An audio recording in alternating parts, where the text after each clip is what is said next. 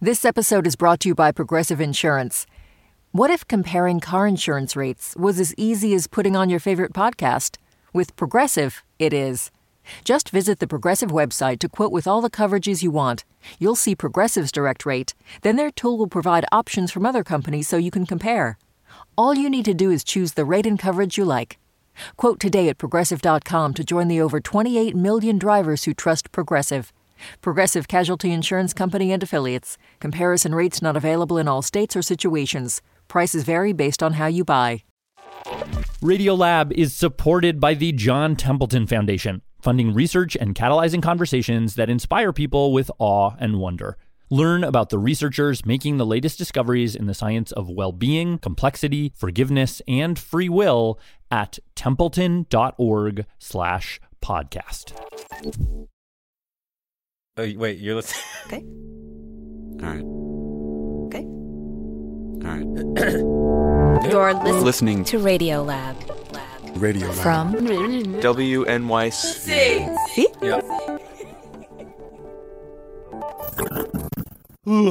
I, I know nothing except one very weird word. That's right. Okay, so hey, this is Latif Nasser. Okay. And Lulu Miller. This Okay. is Radio Lab, and today, all right, I'm ready for your story wares. we're going to start with a mystery about the universe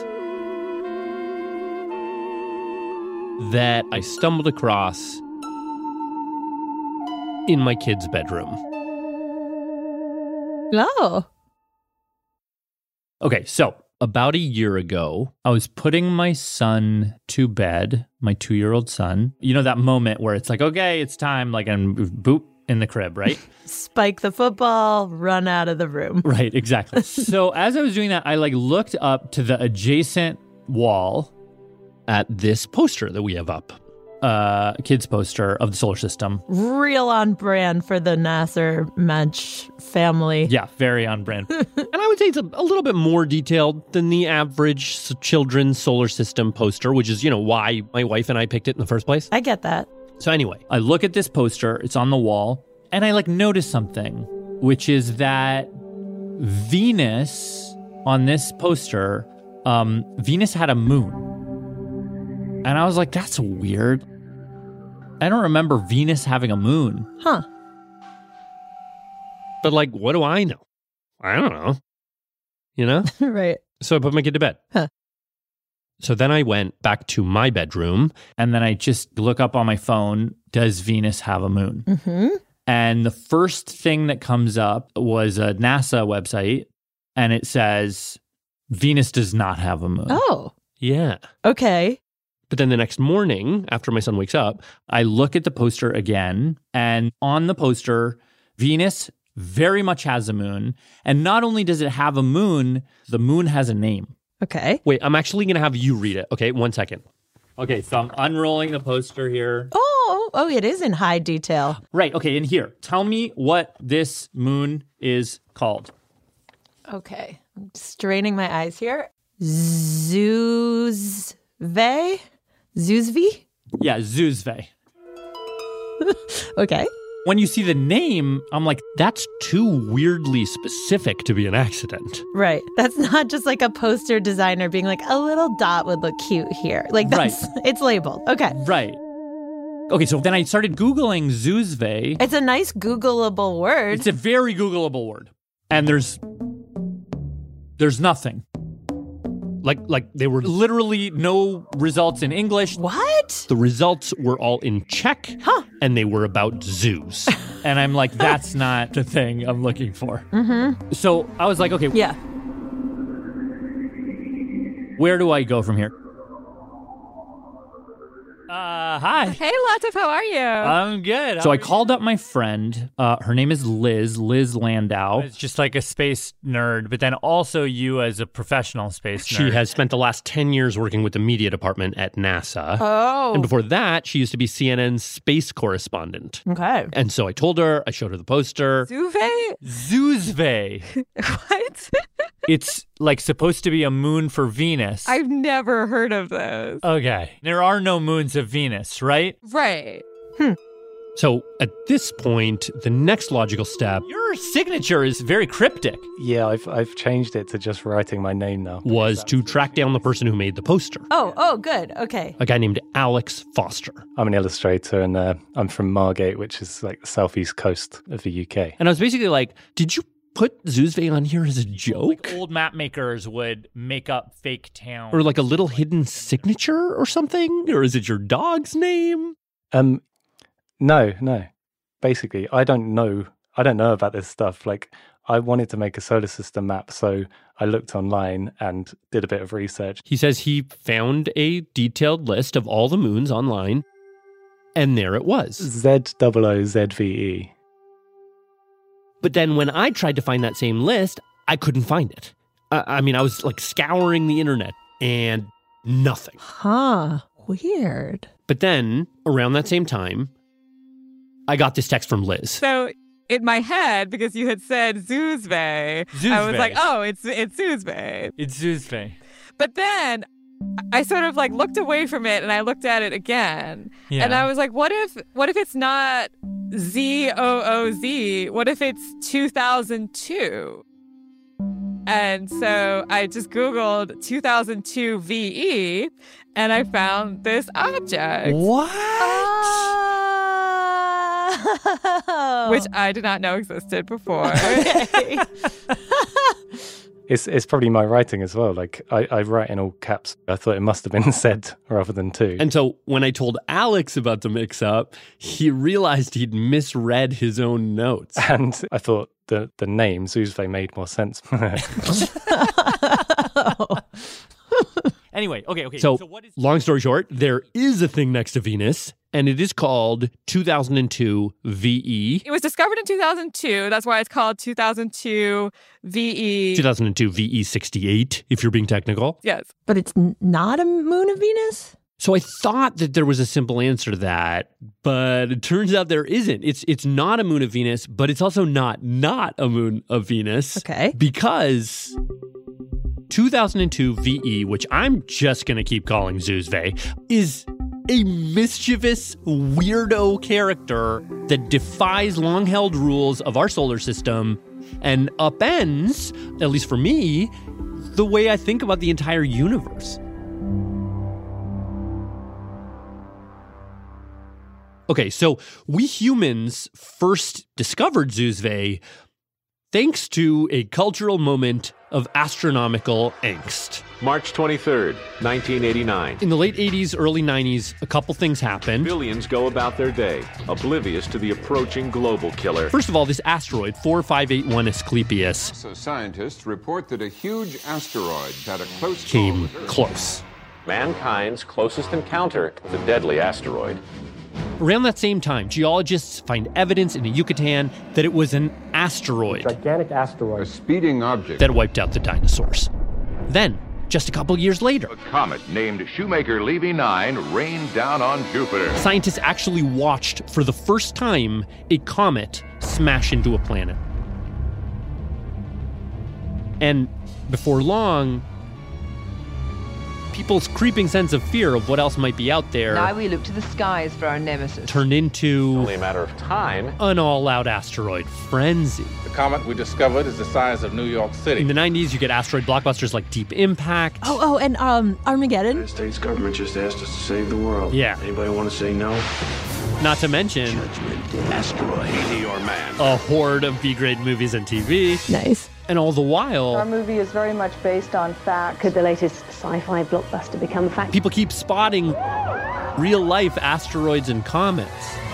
The comet of the century, Yakutake. Comet Hale. Asteroid 1997, XF 11. and the anxiety just If it had compounds. struck, it would have had the effect of 40,000. Nearly 2 million. 300 million. 500 million Hiroshima type bombs. 2028, that could be our last, uh, our last time on Earth.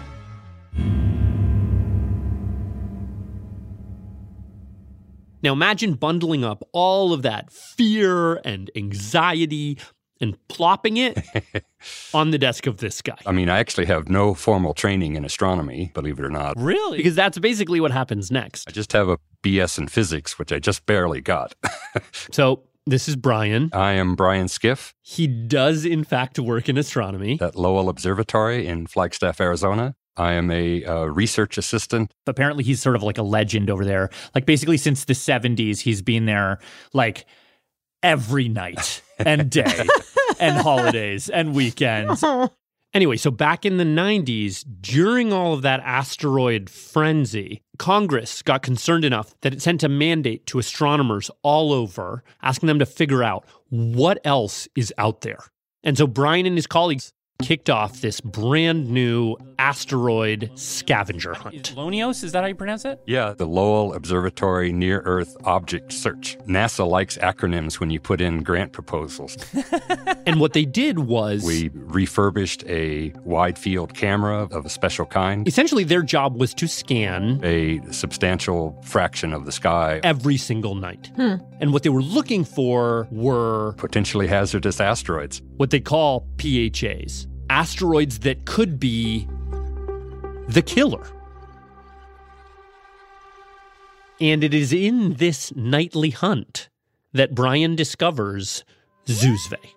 Okay. It looks like an asteroid about the size of the Eiffel Tower. Oh, okay. Imagine something kind of gray and pockmarked and potato shaped, and it's a PHA. Oh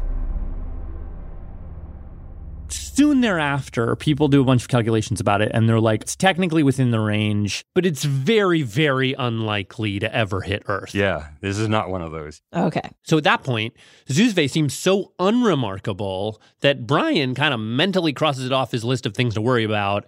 And I had no notion that I had even discovered it. forgets about it entirely. Huh. But fast forward a year and.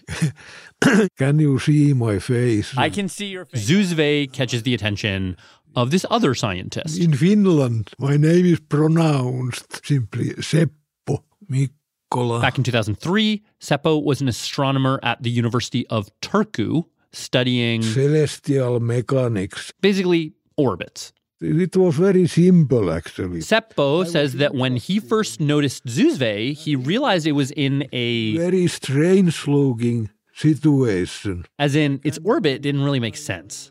So, hello. Seppo calls up his colleague, whose name is Paul. Paul Wiegert from Canada, whom I also called. I'm not huffing and puffing too much from coming up the stairs, and I think I'm good to go. He's also an orbit studying astronomer at the University of Western Ontario. Yes. And he says, in order to fully understand how weird Zuzve's orbit is, let me think about the best way to explain this. So you have um, to understand this so one fact planets, about the solar system. It's an ironclad rule of our solar system that every celestial body moves in an orbit. And even though it can get gravitationally nudged around by other things near it, it primarily orbits one thing. And so the moons orbit planets, the planets orbit the sun. Wait, but moons, doesn't a moon technically orbit the planet and the sun? The answer is sort of technically, but we're actually talking about something different. What we're talking about is like a, it's almost like a primary partner, right? The sun is pulling on everything in the solar system. That's true. But moons, including ours, are much closer to their planets, so it's looping the planet. And that's what Paul says objects in our solar system generally do. Everything hula hoops one bigger thing. Yes. Got it. Now, Seppo and Paul look at Zuzve, making careful calculations, computer simulations, and so forth. And what they find is it's being pulled around by the sun's gravity. So it orbits the sun, that's its primary partner.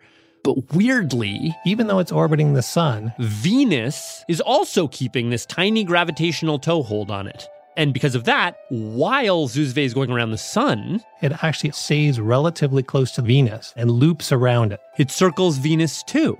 To our amazement, it's orbiting both. So Zuzve is like in a in a poly relationship with the sun and Venus? Yeah.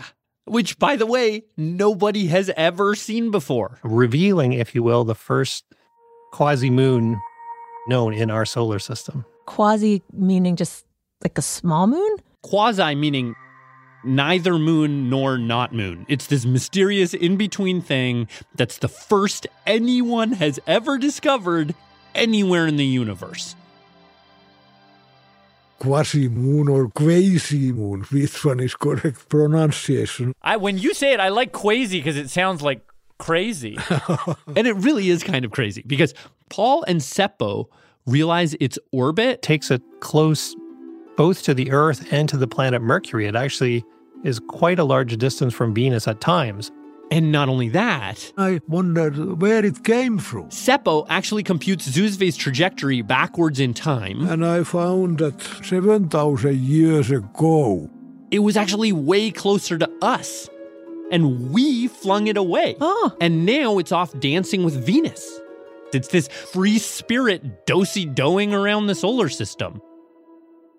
So, like, Latif, this is neat, but it does seem like just one sort of weird little pebble out there ping ponging around in, in the whole solar system. Like, why? Why has it captured your attention? Why do you care about it so much? Okay, so much of it goes back to the poster, right? Hmm. The map In your kids' room. in my kids' room, but really, at least for me, in my head, and I think kind of in all of our heads, the solar system diagram that we all see in school. And it's like you have the sun, and then you have all the planets, and, it, and it's like a, a beautiful, perfect circle inside a circle, inside a circle, inside a circle, inside a circle. And they all have like tracks, right? They're rails. Right. And it's predictable. You can keep your watch by it. Totally. Like, this is just Earth. This is the speed she goes. Yeah. This is her rotation. She'll Yeah. be back here at this station this time next year. Yeah, exactly. It's a clock. We live in a clock, right? Right. And that's basically what scientists have thought of the solar system for millennia, right? Like, okay, so when I was in college,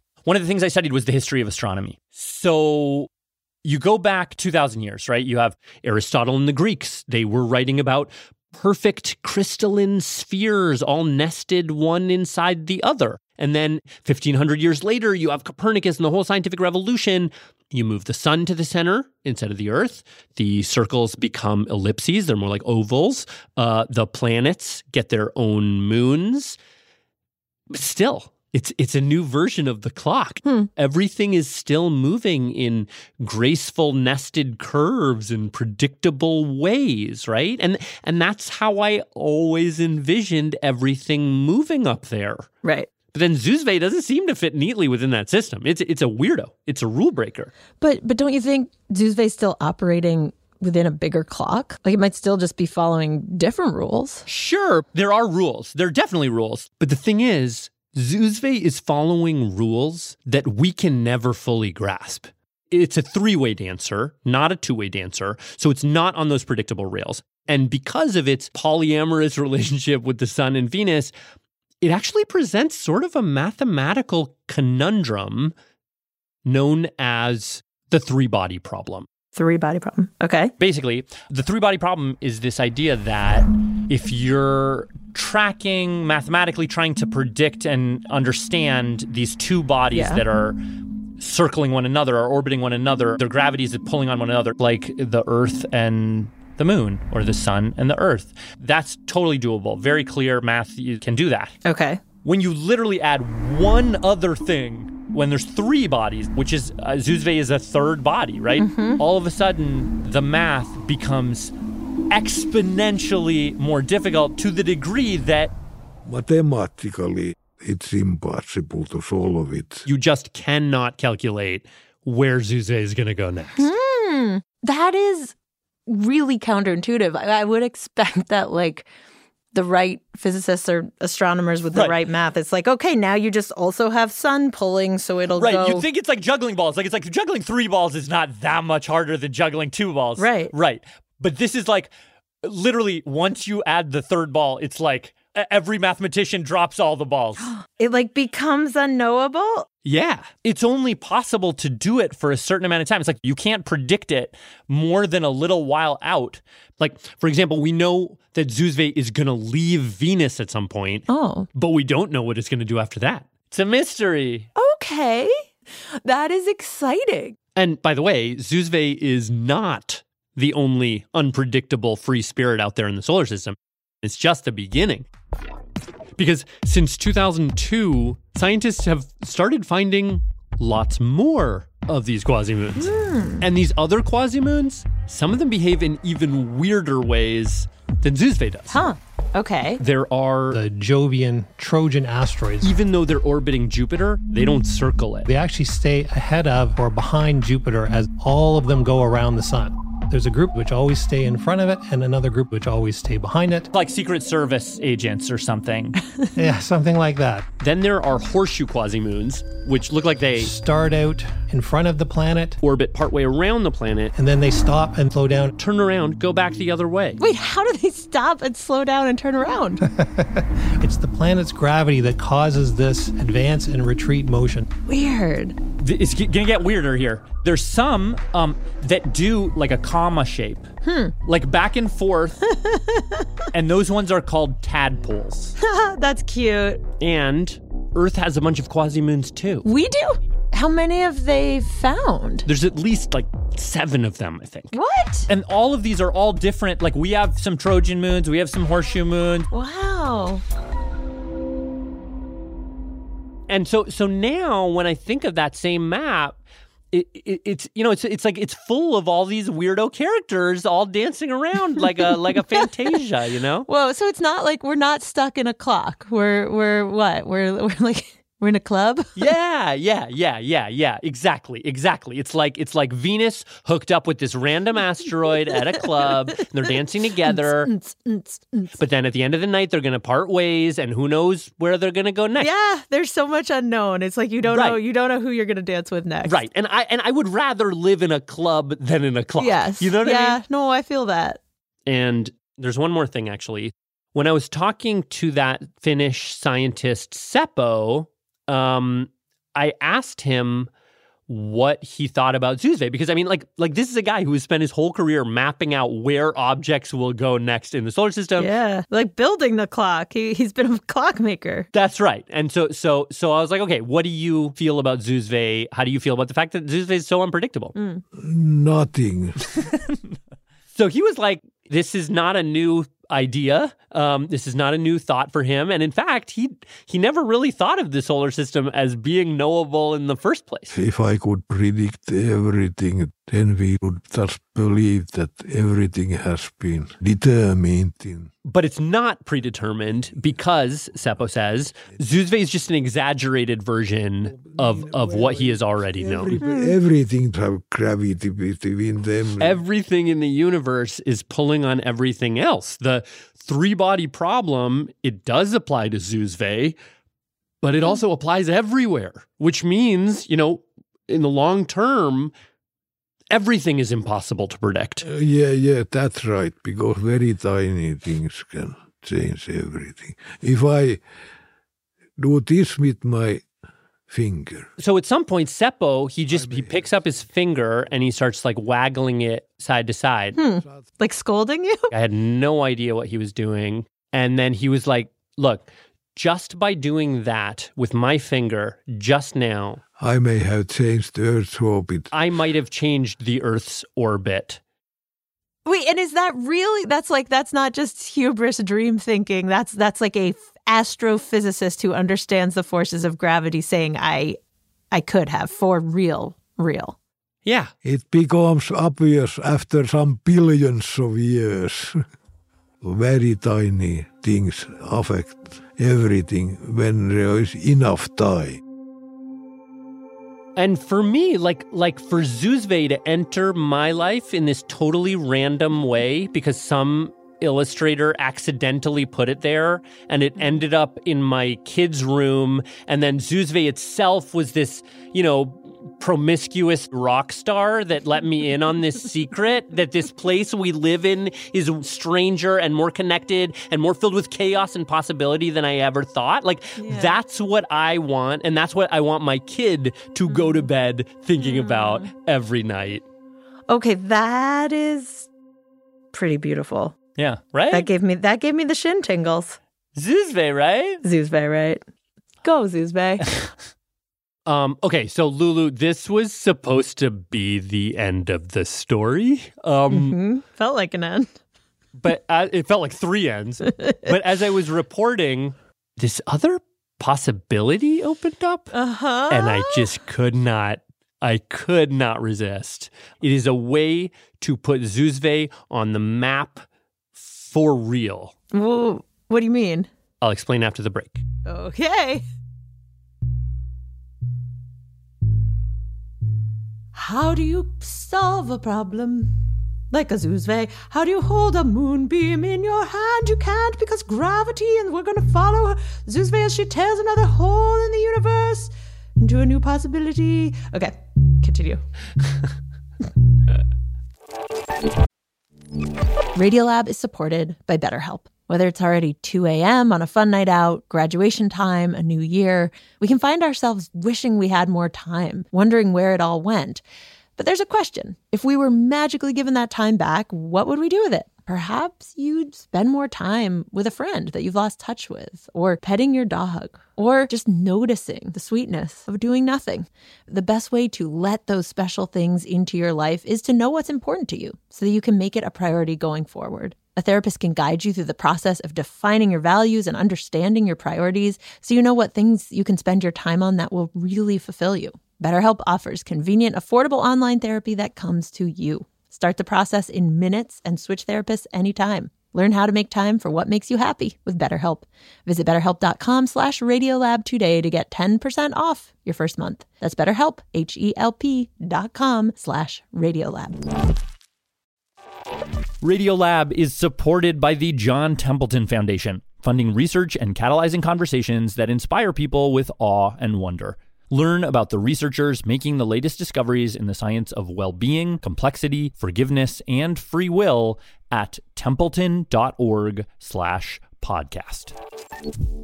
Hi, I'm Adam Grant, host of the podcast Rethinking, a show where I talk to some of today's greatest thinkers about the unconventional ways they see the world. On Rethinking, you'll get surprising insights from scientists, leaders, artists, and more. People like Reese Witherspoon, Malcolm Gladwell, and Yo Yo Ma. Hear lessons to help you find success at work, build better relationships, and more. Find Rethinking wherever you get your podcasts.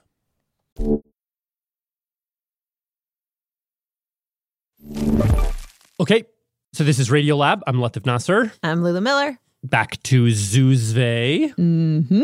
So when I was talking to Paul Wiegert, remember who's the guy who helped figure out this was a Quasiman? Yeah. He said this like one line, kind of eh, not even what I was asking about, but like once he said it, I couldn't unhear it. All asteroids, when they're first seen, are given what's called a provisional designation. 2002 VE E is just the name it got auto assigned when it was discovered, not its final name. Oh. An asteroid can be named only after it is considered to be sufficiently well studied and sufficiently well understood. And 2002 VE 68 E is now at that point. Yes, but it has not yet been assigned one. And it hit me like 2002 VE 68 E is a is a terrible name. It, it, it like sounds like a car serial number. Yeah. It's like what if David Bowie was named 2002 VE 68? E It just doesn't feel right. Yeah, it's not the right name for this beautiful creature in the sky. I hear that. And that's when I got the idea that I, we have got to name it. Wait, can, can you do that? Well, so I asked Paul, like, who's in charge of naming asteroids? The privilege of suggesting a name goes to the uh, discoverer. It turns out that is me. So I went back to Brian Skiff, the guy who discovered Zuzve. In the early days, one was encouraged to be, you know, imaginative. He's discovered over 50 asteroids and has named a bunch of them. In the early 80s, we had four asteroids numbered consecutively. We named them for the Beatles. I have the letter from Ringo thanking me for his asteroid. Nice. he told me about a bunch of other weirdly named asteroids. There's names of tropical flowers that a guy in Belgium was naming. Hmm. There was a Swiss astronomer that named it for his favorite airline, which is Swiss Air. So random. An astronomer named one for his cat, Mr. Spock. Oh my god. so the asteroid isn't named after the Star Trek character? Not named after the Star Trek character. wow and and hearing him say all these names like it just occurred to me do you think it would be possible to actually name this thing zuzve Oh my God. Yes. Yes. Uh, it, yes, I guess that is possible. I mean, it, ha- it has to be. You have to immortalize the typo. It needs to be Zuzve. It should be Zuzve. It wants to be Zuzve. There's no better name. Like, even just for search engine optimization, like, there is nothing else called Zuzve out there. It's not going to get confused with anything else. Yeah. Yeah. Yeah. So now, theoretically, you just have to like send a request to the powers that be, and then they will name it. Yes, yes. And and you are thinking favorably of naming it Zuzve? Oh, I wouldn't think of that at all. you would not name it Zuzve? No. Um, but I think uh, the answer is no. the answer is no? Okay, can I can I make a case to you? and Lulu, as you know, I am nothing if not persistent. That's like my number one superpower.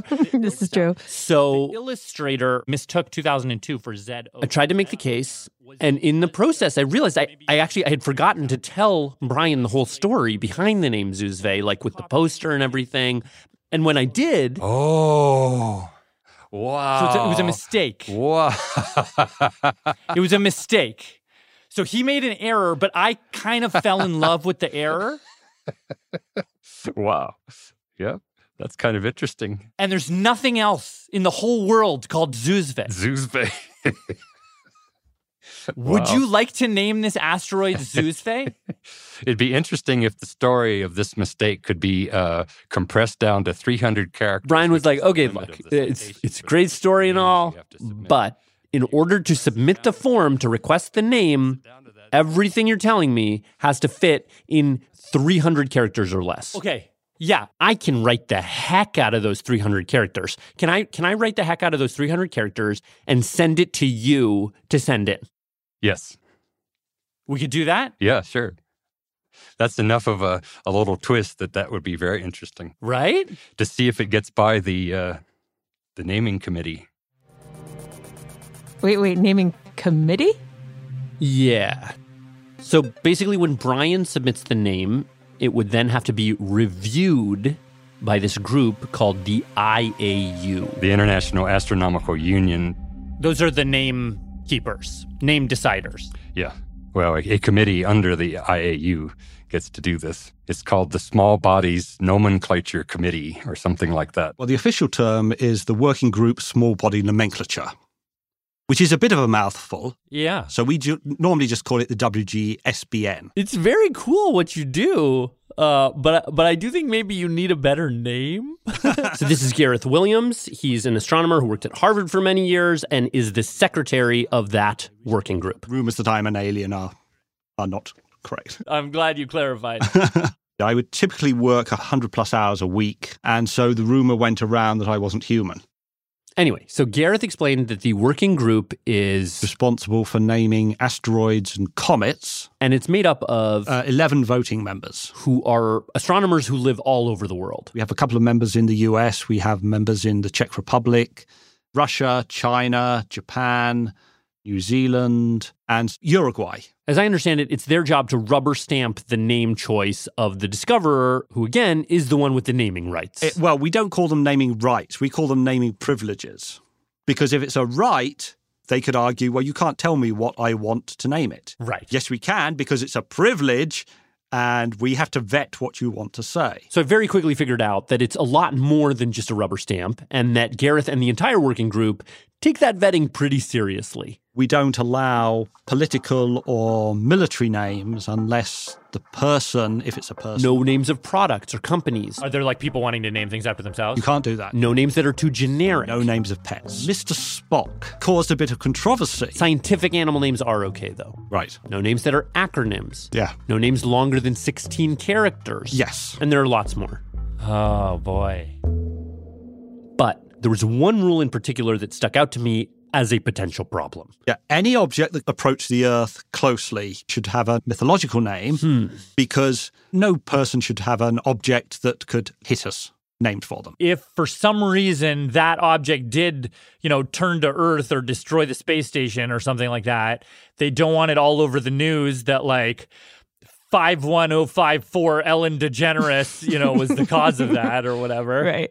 Anyway, so only mythological names And even though there's no way Zuzve is approaching us anytime soon, because it's within a certain range of Earth, it does fall under that rule.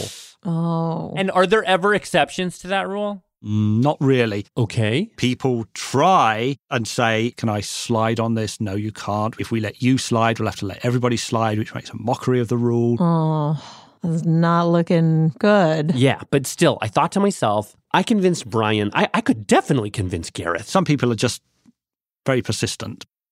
And and w- does persistence pay off? Do you find? No, No. no. Persistence just annoys me.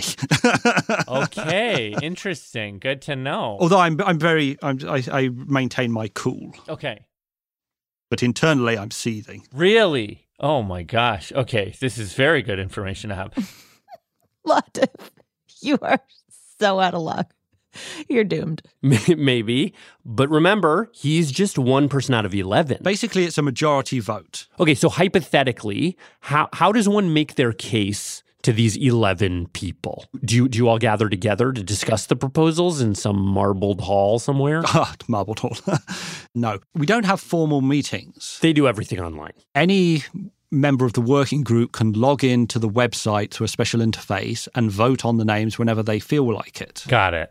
Basically, I, I just became even more convinced that it all goes back to that, you know, that 300 character statement, Mm. because that's what all the members of the working group are looking at when they cast their vote. Okay, so what did you end up writing? Here is the sentence. Are you ready? Okay. So I actually did call Brian back to read it to him before he submitted it. Here it is. And it's it's it's actually so the the requirement is 360 characters. Ah, okay. And this is actually only 287 characters. So we got even gravy. If there's something you want to add in there, like whatever. There's there's there's room. Okay, here's what I got. As the first quasimoon ever discovered in the universe, this object deserves a name as rare as its orbit. When artist Alex Foster drew this object on a solar system poster for kids, he misread the temporary name 2002 VE E, as Zuzve, thus coining this original, odd, and memorable name. That sounds fine. Yeah? Oh yeah, yeah. We might you know change kids to children and you know very minor Okay. tweaks, but other than okay, that, great. Easy. Done. It sounds fine to me. do you think they'll do you think they'll do it? What do you think is going to happen? I guess I don't have a good feeling for that. Okay. So after that, Brian officially submitted the name proposal to the working group. Okay. And our sense was this kind of thing usually takes a couple months. Right? That was about three and a half months ago. It took every fiber of my being to not email Gareth a million times. Yeah, you've got to sit on the on your hands or you have to restrain your natural personality. Sitting on my hands, locked up my keyboard. Don't spook him. yeah, totally. But then we scheduled Oh my god. Are you about to are you about to tell Okay, okay, okay. Keep going. So we scheduled a time for when he would have the verdict. Mm-hmm. I hear you. Oh, great. I can hear you. So we got on the phone for the moment of truth. Okay, let me just check my phone. Great. For the, I'm logged in on my phone to the voting site. Okay. Let me just check. Uh, let me just refresh the page. Oh my gosh, this is so dramatic. I'm like I'm I'm I'm I'm holding my breath here. I've got to sign in again. Uh, Gareth, you're killing me. all right, I have to. s- I have to log in again to the site. Annoyingly, sign in, and this time I will save the password. Save. this is cruel and unusual. Okay. Um, as of yet, Yep. the decision on Zoosvi has not been finalized, Okay. Okay, if it not been finalized. meaning we don't have a resolution as of yet. Oh, okay. Wait, they still don't know? They're still waffling over there in the in the naming the stars land committee? It's uh, there is, we're still waiting on two members to vote, and uh, I sent them both emails uh, last night and this morning. Thank you. Appreciate it. well, it turns out it turns out one of the people who hadn't voted yet had COVID, Oh. which is why they didn't vote. All right, you got to send them some soup. Okay, but in the soup, the alphabet letters can only spell Zuzve. Subliminal messaging here. You got to you got to send them a voicemail. that forward says blue, but backward says Okay. What I did do instead was I just tried to get any information I could. Can you tell us where where the vote tally is now? I can't I can't give you numbers. Okay. Was it close? Um I can't be more specific. Like needle any intel I could out of him. Have you already voted? Oh yes. What, can you tell me what you voted? No, I can't. Okay, okay, okay. All right. No problem. Yeah, so we so basically we just have to wait. Oh. Um, are you okay, Logic? Are you? Are you? I'm sorry. I'm sorry. You don't have an answer. I'm just patiently waiting on the edge of my seat, uh, not and knowing I'm- what's ahead of you, much like Zuzve right themselves. Okay, wait, but but he did actually yes say one thing. Can you tell me if it's in which direction it's leaning? It's leaning four. really? for Zuzve. Yes. Hey! Oh, Logic, that's good news. We're very close. Could go either way. Like any group, there's a conservative wing, there's a liberal wing, and there's a middle of the road wing. Are who are the two holdout votes? Wh- Where would you put them on the spectrum? Uh, middle of the road. Okay, huh? Swing Uh, votes. Oh, they're the swing. Oh gosh. Well, what? So, what does that make you feel? I mean, it, I mean, it just opens it back up. It could go either way again. I don't know. Yeah. It's like vote counting on the Supreme Court, basically. Yeah, right. So we'll just keep we'll keep hoping. And uh, when are we going to find out? In a couple of weeks, I'll come back at you with an update. Okay. Yes. Call me any time of day or night. I, I am now invested. This episode was reported by me, Latif Nasser, with help from Akedi Foster Keys. It was produced by Sara Kari. Original music and sound design contributed by Sara Kari and Jeremy Bloom, with mixing help from Ariane Wack. Fact checking by Diane Kelly and edited by Becca Bressler.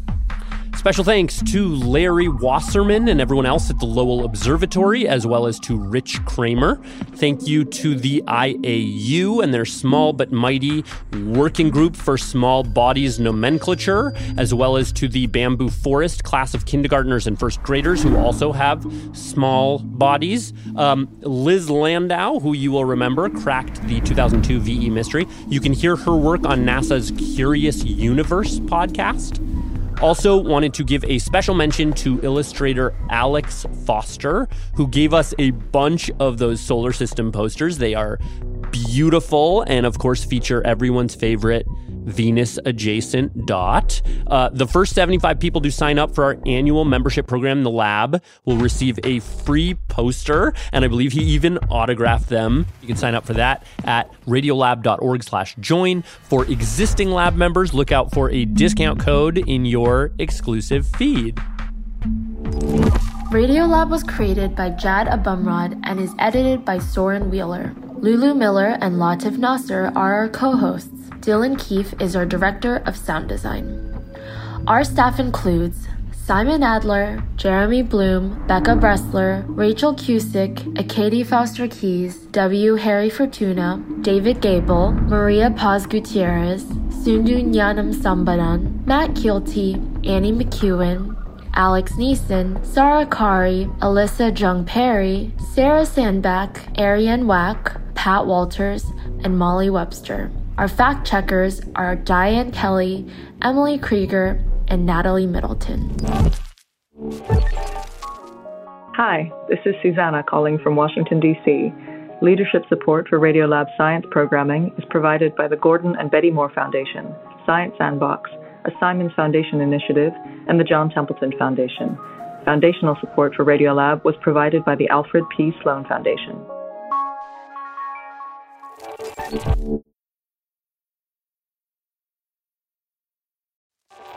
Radiolab is supported by the John Templeton Foundation, funding research and catalyzing conversations that inspire people with awe and wonder. Learn about the researchers making the latest discoveries in the science of well being, complexity, forgiveness, and free will at templeton.org slash podcast. I'm David Remnick, and each week on the New Yorker Radio Hour, my colleagues and I unpack what's happening in a very complicated world. You'll hear from the New Yorker's award winning reporters and thinkers Jelani Cobb on race and justice, Jill Lepore on American history, Vincent Cunningham and Gia Tolentino on culture, Bill McKibben on climate change, and many more. To get the context behind events in the news, listen to the New Yorker Radio Hour wherever you get your podcasts.